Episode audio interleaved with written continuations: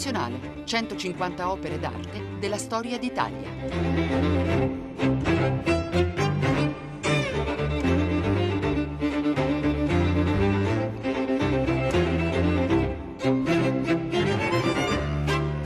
Buongiorno da Luca Scarlini dal Museo Nazionale di Radio 3. Quest'oggi, per la sala dedicata allo stile, maniera, ideazione, prassi e procedura, dove la compagnia è vasta e varia, tra Dosso Dossi, il gran monumento equestre Marco Aurelio e Carracci, arriva un'opera di Gianfranco Baruchello, un'opera che risale al periodo 1967-1968, che si intitola Louis Philippe au Musin, con un titolo francese misterioso, di cui ci parla Francesco Tedeschi, docente e professore associato alla Cattolica nella sede di Brescia di materie di storia dell'arte. Gianfranco Baruchello, peraltro, è l'artista dell'anno di Radio 3 per l'anno 2016 e di questo artista si racconta da parte di Francesco Tedeschi il percorso in riferimento al momento degli anni 60 quando iniziò ad affermarsi nella scena nazionale ed internazionale. Il Miocene, che viene citato, Louis Philippe naturalmente è un re di Francia, ma il Miocene è una delle prime ere geologiche, la prima era delle due ere geologiche del Neogene, ossia si parla di un periodo iniziato 23 milioni di anni fa, qualcosa di estremamente antico. Il quadro, quindi, mischia rimandi a questo mondo antichissimo, peraltro Neocene, Miocene, pardon, ha un nome estremamente curioso e anche quasi narrativo, perché significa dal greco meno nuovo perché ci sono molte meno specie di quello che accade nell'epoca seguente che è il Pliocene ed è un termine inventato da un geologo scozzese nel 1847 che si chiamava Charles Lyell. Un quadro misterioso, pieno di figure, pieno di scritte che bisogna osservare lungamente e in cui ci sono molti segreti. Baruchello riempiva i propri quadri di scritture e questo accadeva anche nelle opere di molti altri artisti, tra cui Jean Dubuffet, di cui è in corso una magnifica mostra retrospettiva alla Fondation Bayeler a Basilea, in cui con il titolo di Métamorphose du paysage, quindi Metamorfosi del paesaggio, si raccontano anche le opere degli anni 60 in cui vi sono degli scritti all'interno, titoli come ad esempio Le Commerce Prospère, un'opera del giugno 1961, poco prima di Baruchello, in cui ci sono delle frasi che non necessariamente illustrano il quadro, ma danno ulteriori tracce narrative, ulteriori possibilità di interpretazione. Si vive all'interno del proprio linguaggio. Il linguaggio è fatto di, non soltanto di parole, di atteggiamenti, ma anche, anche di gesti, di modi di essere. Il linguaggio delle immagini è un alimento non soltanto per se stessi, ma anche per situarsi nel mondo.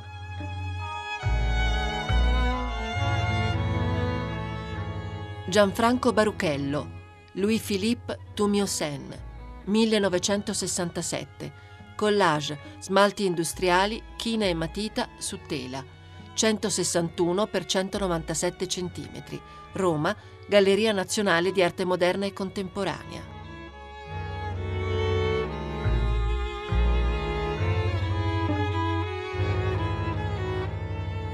L'opera che raccontiamo oggi e che viene consegnata al Museo Nazionale è un lavoro di Gianfranco Baruchello che si trova nella Galleria Nazionale d'Arte Moderna di Roma. È stata composta nel 1967, acquistata dalla Galleria Nazionale d'Arte Moderna per volontà della sua direttrice Palma Bucarelli nel 68 e si può considerare un lavoro tipico di un artista atipico come Baruchello. È tipico perché rappresenta bene il modo di operare di proporre viaggi nel tempo e nello spazio all'interno di una stanza, di un cassetto o del proprio cervello, che compie Baruchello in tutte le sue opere. Ne definisce però anche la tipicità, in quanto non è possibile considerarla in senso proprio un dipinto, anche perché Baruchello passa dal formato pittorico alla configurazione di un oggetto, a produrre film, realizzare film, a far divenire momento strumento dell'arte un'azione quotidiana come il seminario degli ortaggi, come ha fatto nell'operazione agricola Cornelia, molto complessa, negli anni Ottanta. E per tante ragioni non può essere strettamente legato Baruchello a una corrente, a una situazione, a una tendenza qualsiasi. È una cosa che del resto accade quando si ha a che fare con autori molto originali e fortemente autentici.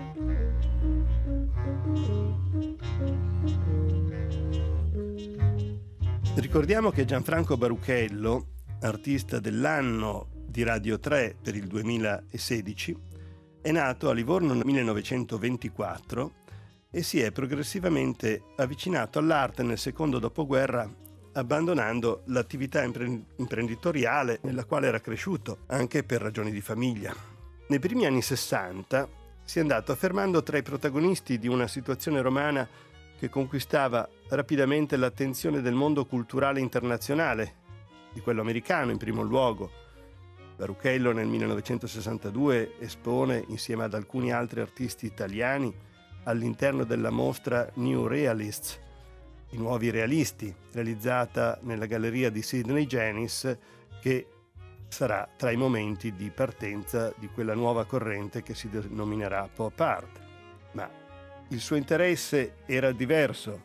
Gli oggetti, le immagini erano la fonte dei segni di un nuovo alfabeto, già in parte configurato, e attraverso questi si collegava all'attenzione per la cultura della comunicazione, indirizzando verso nuove soluzioni quel rapporto tra segno e immagine e tra segno e parola, che era al centro anche del lavoro di artisti operanti a Roma nel decennio precedente e che proseguivano la loro attività negli anni 60.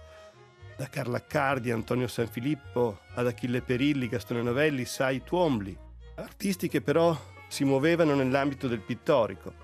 Rispetto a loro, Baruchello, che trova piuttosto forse affinità con le ricerche critiche di un Fabio Mauri, orientata a un nuovo modo di concepire l'opera quale tramite visivo indiretto, mediato, fondato appunto sul confronto con i media, sull'analisi del loro funzionamento, Baruchello perseguirà obiettivi più specificamente mentali, o addirittura potremmo già definirli concettuali, senza però essere compreso in nessuna di queste tendenze o correnti, né nell'area pop, né nell'area concettuale, né nel poter essere configurato esclusivamente alla situazione romana.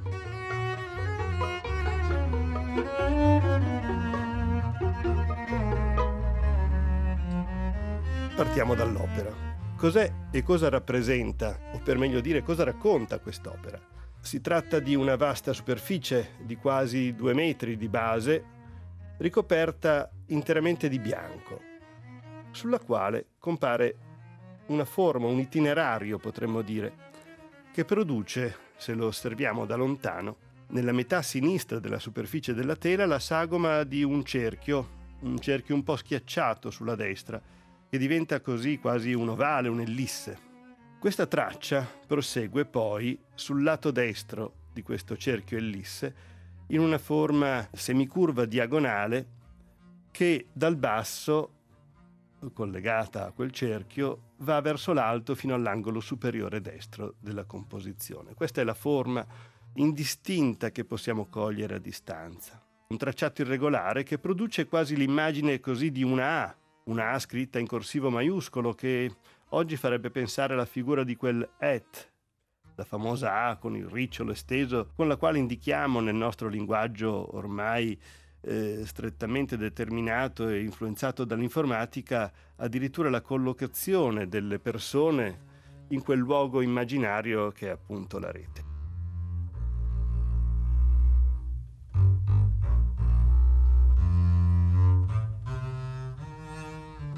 Facendo qualche passo, giungendo a una distanza più ridotta, notiamo che quella sagoma frammentaria, forse più esattamente la potremmo definire uno sciame, come quello di un eh, sciame di api che si muova in uno spazio, è composta di figurine scritte e altri elementi disegnati o incollati direttamente sulla tela. Se ci avviciniamo ancora fino a una maggiore prossimità, Vediamo più distintamente una sopra l'altra cosa rappresentano questi segni che la costituiscono.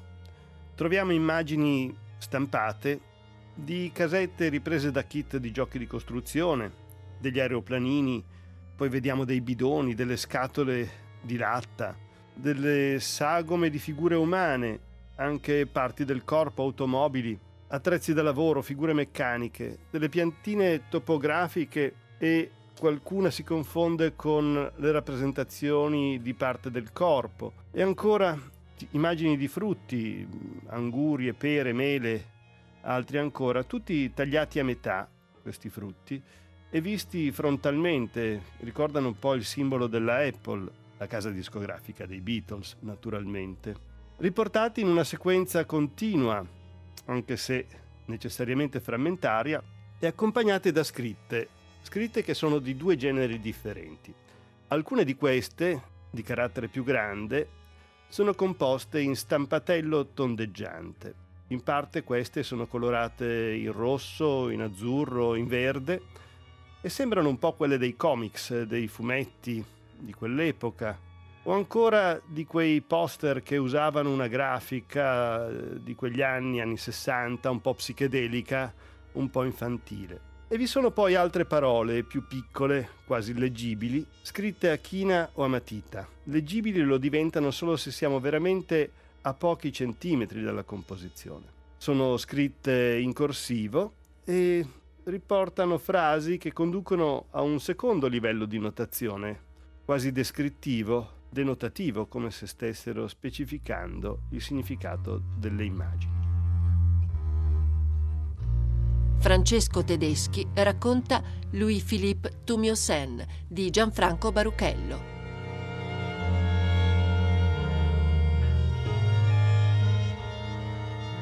In realtà sono frammenti separati dalle immagini, riportano anche brani di conversazione e sono scritte in diverse lingue, in inglese, in francese, in italiano, creando veramente un melting pot eh, letterale.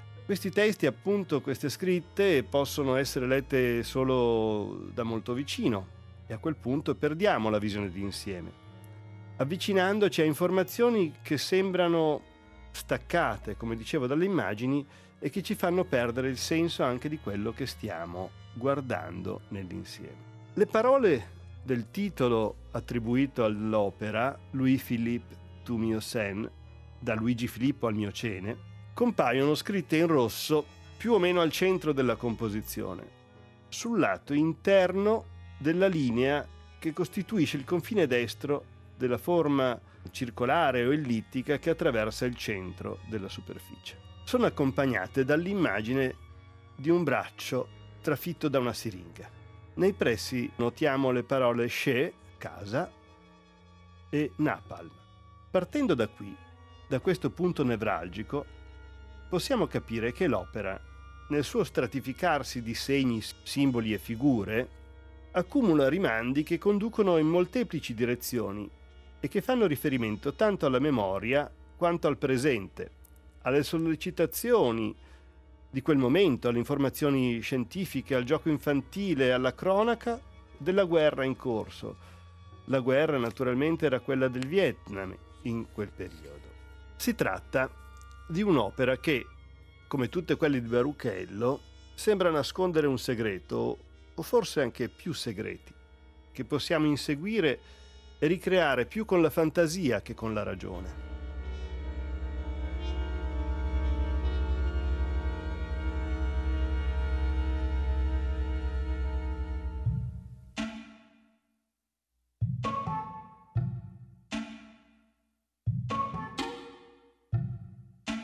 Lo stile, la maniera, l'ideazione, la prassi e la procedura sono il nome della sala in cui si trova quest'opera di Gianfranco Baruchello, Louis Filippo Mussen e la comunicazione con il mondo di Eigerz, in questo caso ci porta a Reggio Emilia la collezione Maramotti, da cui arriva una foto con varie opere contemporanee inviata da Eigerz Reggio Emilia. Eigerz raccoglie gli appassionati italiani di Instagram che continuano a inviare immagini a Museo Nazionale che possono diventare in seguito storie.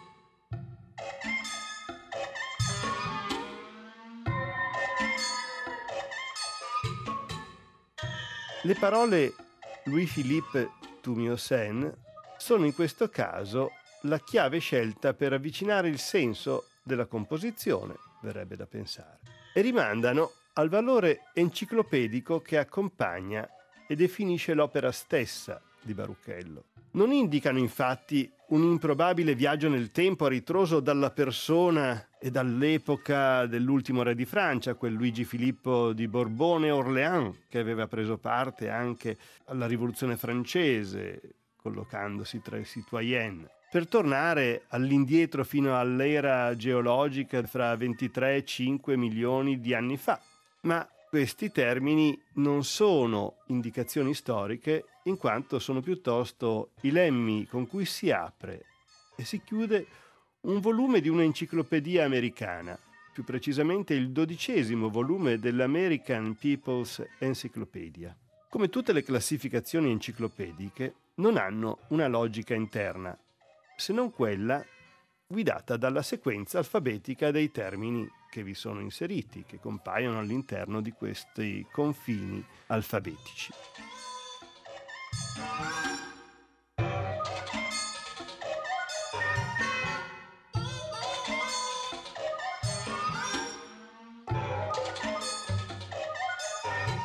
Si può dire che questo procedimento enciclopedico eh, corrisponde proprio al modo di operare a quella che possiamo definire forse l'intera poetica di Baruchello. Per Baruchello l'arte è un processo, svolge un percorso, serve a trasmettere una forma di pensiero o di comunicazione, produce informazione e decostruisce l'informazione stessa. Dell'informazione indaga, potremmo dire denuncia la struttura, le forme di debolezza, la attacca, la aggredisce, la inscatola in un nuovo contenuto, dove tutto viene ridotto a frammento.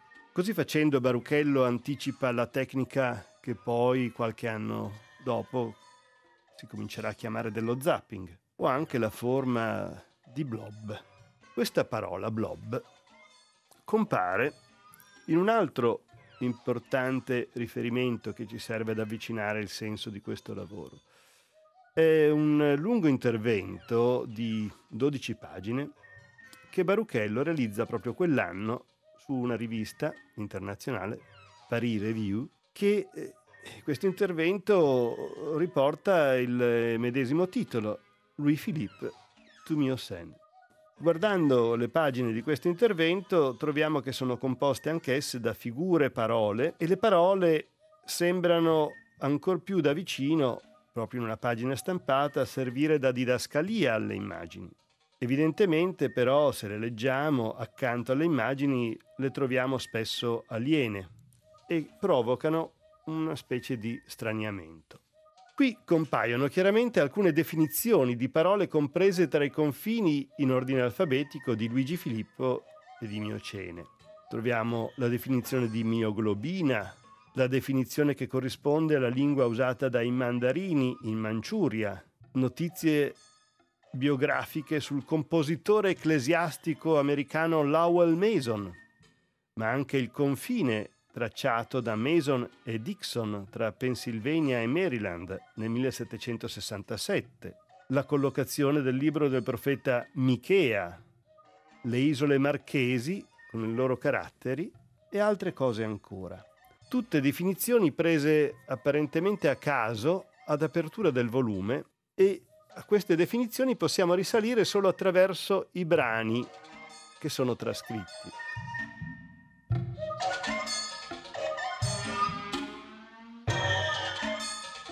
siamo nell'ambito di qualcosa che confina con il gioco. Il gioco del caso, che Baruchello adotta, fa pensare a quel noto episodio raccontato più volte dagli esponenti del dadaismo, di come l'invenzione di quella parola e quindi di quel movimento Dada, giusto cento anni fa, nascesse dalla scelta di un termine trovato a caso aprendo un vocabolario.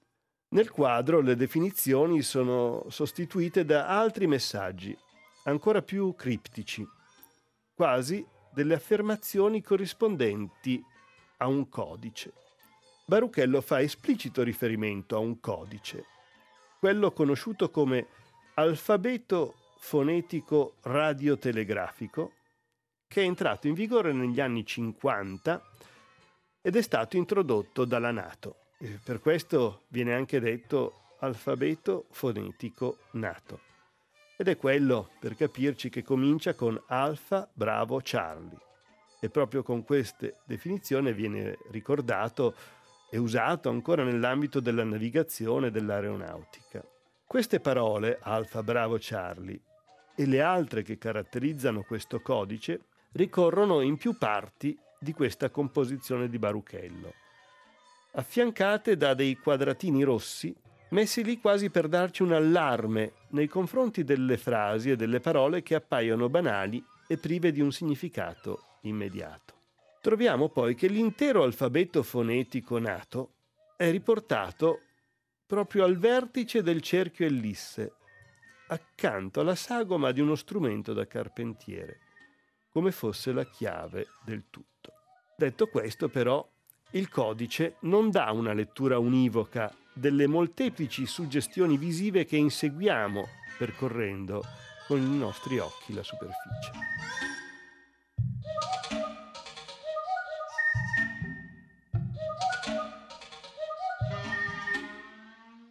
Louis-Philippe Tumiosen si può perciò definire in termini visivi come un palinsesto di diverse tracce che in modo apparentemente studiato conducono verso i più diversi significati.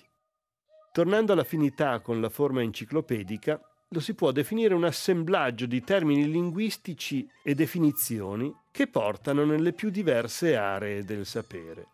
La struttura visiva del quadro, pur aperta a diverse soluzioni, mostra comunque un ordine compositivo in cui ogni cosa sembra rispondere a una logica. La logica, lo abbiamo detto, è quella del caso, come avviene nei processi dadaisti, ma al caso sono state dedicate importanti riflessioni anche dal punto di vista dei fisici, degli studiosi della fisiologia umana e animale, o ancora di più in ambito psicologico. Barocchello racconta, nelle occasioni in cui si è soffermato a dare informazioni sui suoi lavori e sul procedimento che ha, ha adottato per crearli, che essi sono compresi se si fa riferimento agli scarabocchi tracciati su un foglio mentre si pensa a qualcos'altro o durante una telefonata, ma anche a come si concatenano i pensieri che si succedono nella nostra mente quando si lascia libero il pensiero di muoversi. Per esempio, in una lettera indirizzata alla sua gallerista americana del tempo, Arne Ekstrom, dice Baruchello, la pittura si scopre step by step, aprendo differenti porte simmetriche e asimmetriche. Ciò significa che tu puoi vedere o mostrare l'opera parzialmente o tutta intera. In questo caso l'opera è concepita proprio in questo stesso modo, come una successione di parole, forme, immagini che possiamo vedere tutte d'un colpo o leggere in una sequenza che non è però predeterminata.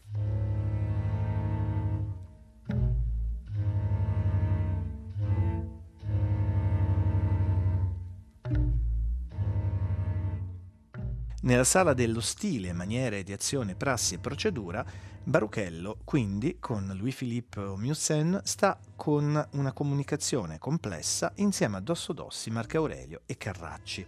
E in quest'opera, che ha suscitato interesse in molti scrittori, a partire da quando l'artista si è rivelato in una serie di mostre all'inizio degli anni 60, si è sempre posta una relazione con certi studi di linguistica, di semiologia che negli anni 60 cominciavano ad essere specialmente frequentati e determinate assonanze con studiosi e scrittori, portando all'estremo della dilatazione la possibilità di trasformare il senso e di rendere anche la parola stessa immediatamente immagine visibile, opera d'arte, e questa è la declinazione che sarà molto fortunata negli anni 60 della poesia visiva, tutto questo quindi fa sì che l'opera venga considerata da vari critici in relazione anche con determinate eredità che hanno a che vedere con certe avanguardie storiche. Ad esempio Mirella Bandini, nella prefazione al catalogo della mostra ad Aosta Tout Fromage realizzata nel 92 dal titolo L'altopiano dell'incerto, e l'incertezza è quella appunto dei simboli, dei segni che si sovrappongono, eh, di fatto fa un paragone con un quadro famoso di Magritte del 1929 che si chiama Les mots et les images, le parole e le immagini in cui sottolinea la cosa che fa riferimento è la commistione scrittura-pittura che ha l'evidenza di un paradosso linguistico. E quindi questa completa eh, forma di cortocircuito tra immagini e parole trova un proprio radicamento dell'avanguardia che Baruchello declina secondo la propria specifica sensibilità in un momento in cui il tema del linguaggio come campo di battaglia, abisso, problematica, quello di cui parla naturalmente Deleuze quando scrive degli effetti di superficie a fine anni 60, è un tema molto sentito e molto fortemente condiviso. Francesco Tedeschi racconta Louis-Philippe Tumiosen di Gianfranco Baruchello.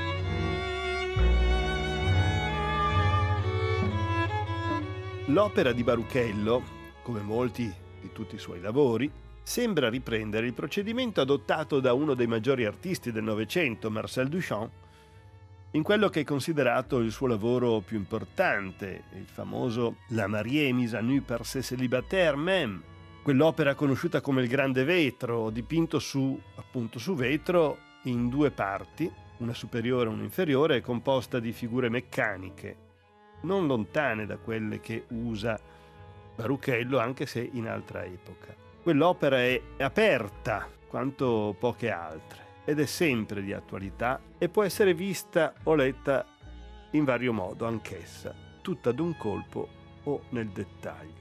Questo citare Duchamp è necessario parlando di Baruchello perché è in fondo proprio Duchamp l'artista al quale Baruchello si è sentito più vicino, non solo idealmente perché è tra gli artisti che nel corso degli anni 60 Baruchello ha frequentato. È nata una singolare amicizia tra i due, oggetto di sottolineature anche da parte degli studiosi di Duchamp, come dimostra il fatto che nel 2011 un intero numero della rivista francese di studi sull'opera di Duchamp, Etant donné, è stato dedicato proprio ai rapporti tra Baruchello e Duchamp. Da Duchamp Baruchello riprende degli spunti di fondo che dimostrano la specificità e la profondità della sua comprensione di Duchamp, che passa dal comprendere il valore equivalente per l'artista francese, e in fondo per Baruchello, del visivo, del piano visivo e di quello mentale, così come il contatto, quasi fossero due territori confinanti, fra la creazione artistica e la produzione scientifica ed è proprio su questo confine che si muovono a suo tempo Duchamp e in altro modo negli anni 60 Baruchello.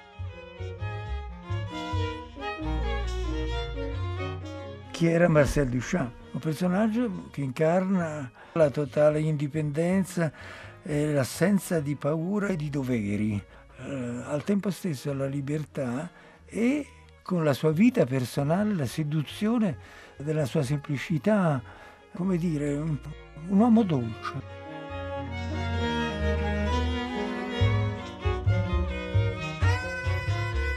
Baruchello non si è sottratto dal cercare di dare delle indicazioni sul senso delle sue opere. Per esempio in una conversazione avuta con Arturo Schwarz, che accompagna una mostra che Baruchello fa nella Galleria Schwarz di Milano nel 68 e che ha per titolo Iconoscopio, racconta di lavori molto vicini a quello di cui stiamo parlando, definendoli in fondo dei dispositivi che generano immagini, storie, idee, sogni e parla delle fonti, delle loro fonti e del suo modo di procedere. E Baruchello dice a me piace lavorare solo intorno agli eventi letti parzialmente, considerarli la prima tappa di un discorso da costruire specifica sempre in quell'intervista come Baruchello sia solito lavorare con la televisione accesa senza audio e la radio che trasmette notizie e informazioni.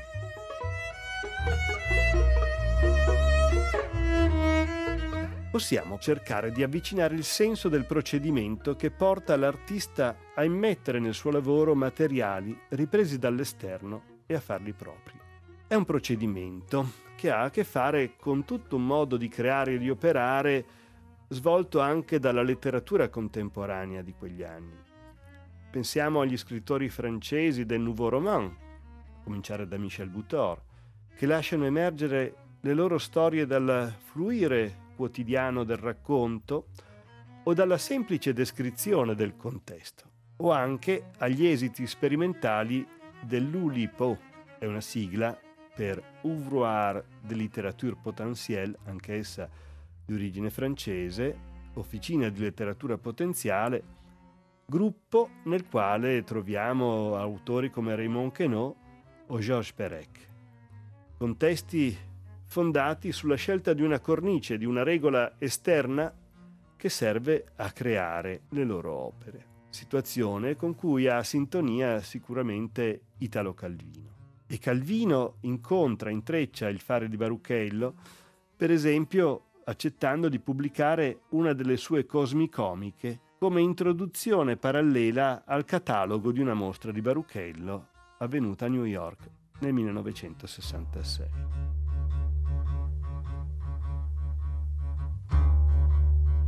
Proprio queste forme di scrittura e di letteratura sperimentale hanno stretti rapporti con l'opera di Baruchello, anche e proprio nel caso di Louis-Philippe Tumiosen, dove la presentazione e la successione di immagini sembrano offrire la base di un racconto che non prende mai la forma di una sequenza compiuta con un inizio e una fine. È un non racconto. Ci troviamo in un labirinto, come seguendo le volute del cervello, come accade nel film più noto realizzato da Baruchello, quella verifica incerta composta da spezzoni di decine di film americani degli anni 50-60 tagliati e montati da Baruchello insieme ad Alberto Griffi fino a generare una storia plausibile e nello stesso tempo illeggibile. A proposito di questa storia, Umberto Eco ha riscontrato affinità con le ricerche del gruppo 63 e commentandola,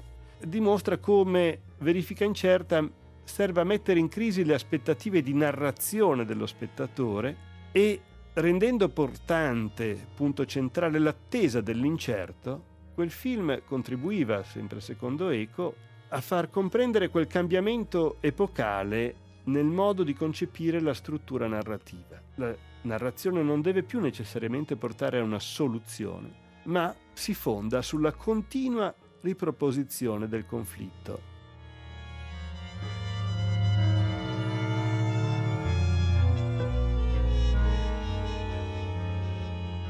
I quadri di Baruchello, e questo quadro ne è un esempio efficace, sono composti come delle mappe mentali, sono rappresentazioni che paiono oggettive di luoghi, mondi, spazi, gli uni accanto agli altri, che sembrano configurarsi come degli itinerari da compiere, con dei percorsi determinati dalle tracce, dalle figure che vi compaiono, potremmo seguirli quasi come se avessimo in mano la mappa per trovare un tesoro. Le cose sono delle tracce che accostate sembrano condurci da qualche parte. Ma le cose sono anche i luoghi stessi, dice Baruchello. La cosa, quell'oggetto, porta con sé i luoghi dove fu, diventando esso stesso o essa stessa luogo. Luoghi che appaiono nel vuoto, affiorano da quel mare di bianco che può essere considerato lo spazio dell'oblio di ciò che viene dimenticato. Seguire quelle tracce allora sembra il metodo per portarci da qualche parte, anche se presto ci accorgiamo che l'itinerario rimanda continuamente ad altri spazi, ad altri luoghi, all'infinito senza condurci da nessuna parte.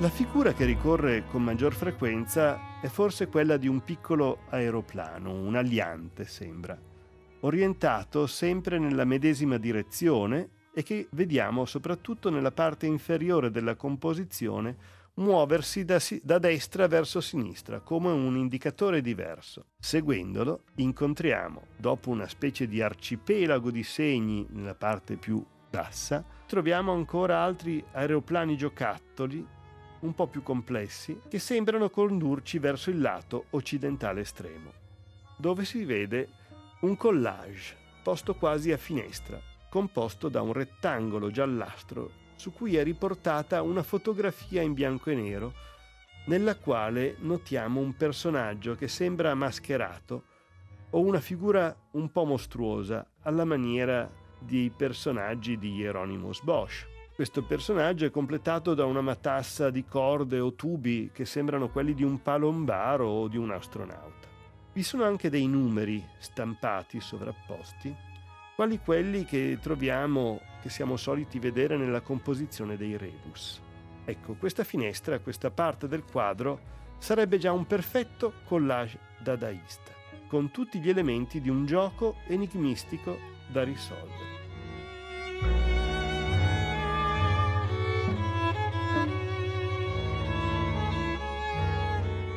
Attratti respinti anche da questa immagine possiamo individuare altre strade, altre storie, sapendo che nessuna di esse sarà risolutiva.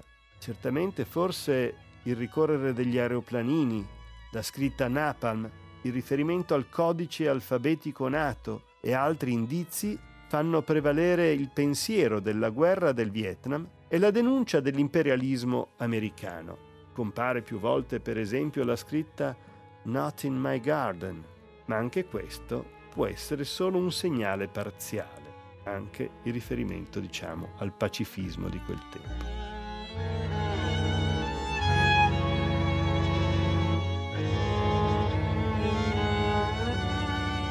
Lo spunto che Baruchello propone vale anche oggi ed è quello di proseguire da sé a inventare, costruire e leggere i singoli elementi disse Jean-François Lyotard, il grande filosofo francese, nel commentare i lavori di Baruchello degli anni Ottanta esposti in una biennale di Venezia, che essi sono degli spunti di narrazioni da proseguire. Sono, dice Lyotard, dei depositi di energie narrative. A questo punto viene da domandarsi, ma allora si tratta di un'opera per pochi, per gli intellettuali, riservata solo agli esperti? No, non è, non è per nulla così. Nonostante la presenza di tanti riferimenti possibili ma non indispensabili, si tratta di un'opera, per così dire, per tutti. Baruchello ha detto ancora, parlando sempre del significato dei suoi quadri, il fatto che i bambini, guardando i miei quadri, non mi domandino che vuol dire, mi è di gran conforto. Ecco, proprio perché forse sono i bambini i primi che possono guardare con attenzione questo microcosmo e scoprire quanto esso possa essere il punto di partenza di qualcosa. Un'opera quindi per chi è curioso, per chi vuole viaggiare, un invito a scoprire, a inventare, a capire che ogni cosa ci può parlare.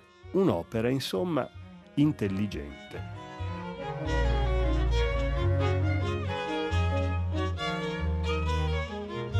Sperimentare, voglio dire, piuttosto cercare di non ripetere quello che è stato già pensato, detto, ma non col fine di volersi dichiarare originale, eh, indipendenti anche nel senso così dal punto di vista culturale. Ognuno ha i maestri, ognuno ha dei filoni che segue il suo pensiero culturale prima che politico. Francesco Tedeschi ha raccontato Louis-Philippe Tumiosen di Gianfranco Baruchello.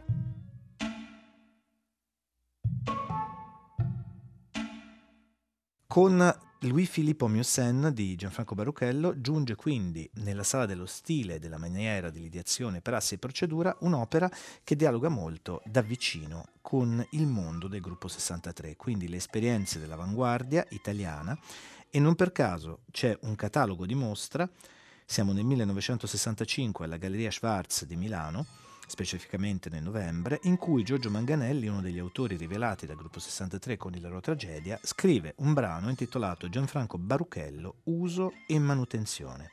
e afferma guardare un quadro di Baruchello mi dà un piacere, un'eccitazione che non è puramente, forse non in primo luogo, visiva, la direi una sensazione coniculare, include l'esperienza di un labirinto di emozioni periferiche, di insidie stregate e casuali, di suggerimenti e accenni elusivi, quei segni sparsi, la molestia che mi infliggono le forme indecifrabili, le didascalie mentite e seriose, danno una delizia ambigua, un'agitazione lievemente illecita, quasi frivola e petulante. Si parla dopo di un'euforia telescopica che mi alletta a percorrere uno dopo l'altro quei piani di acqua dura abitati da minuscole colonie cromatiche, luoghi ittici, piccole macule. Insomma, Manganelli vedeva nell'opera di Baruchello nel 1965 un contraltare della sua scrittura che altrettanto poneva spesso nella marginalità, al margine, ciò che era più importante, dando invece nel quadro visivo generale talvolta una serie di trappole e inganni del senso. E qui si conclude la puntata di quest'oggi. Un saluto da Luca Scarlini da Museo Nazionale di Radio 3 e per una suggestione musicale un brano dalle avanguardie italiane di quel tempo, Silvano Bussotti, ancora odono i colli.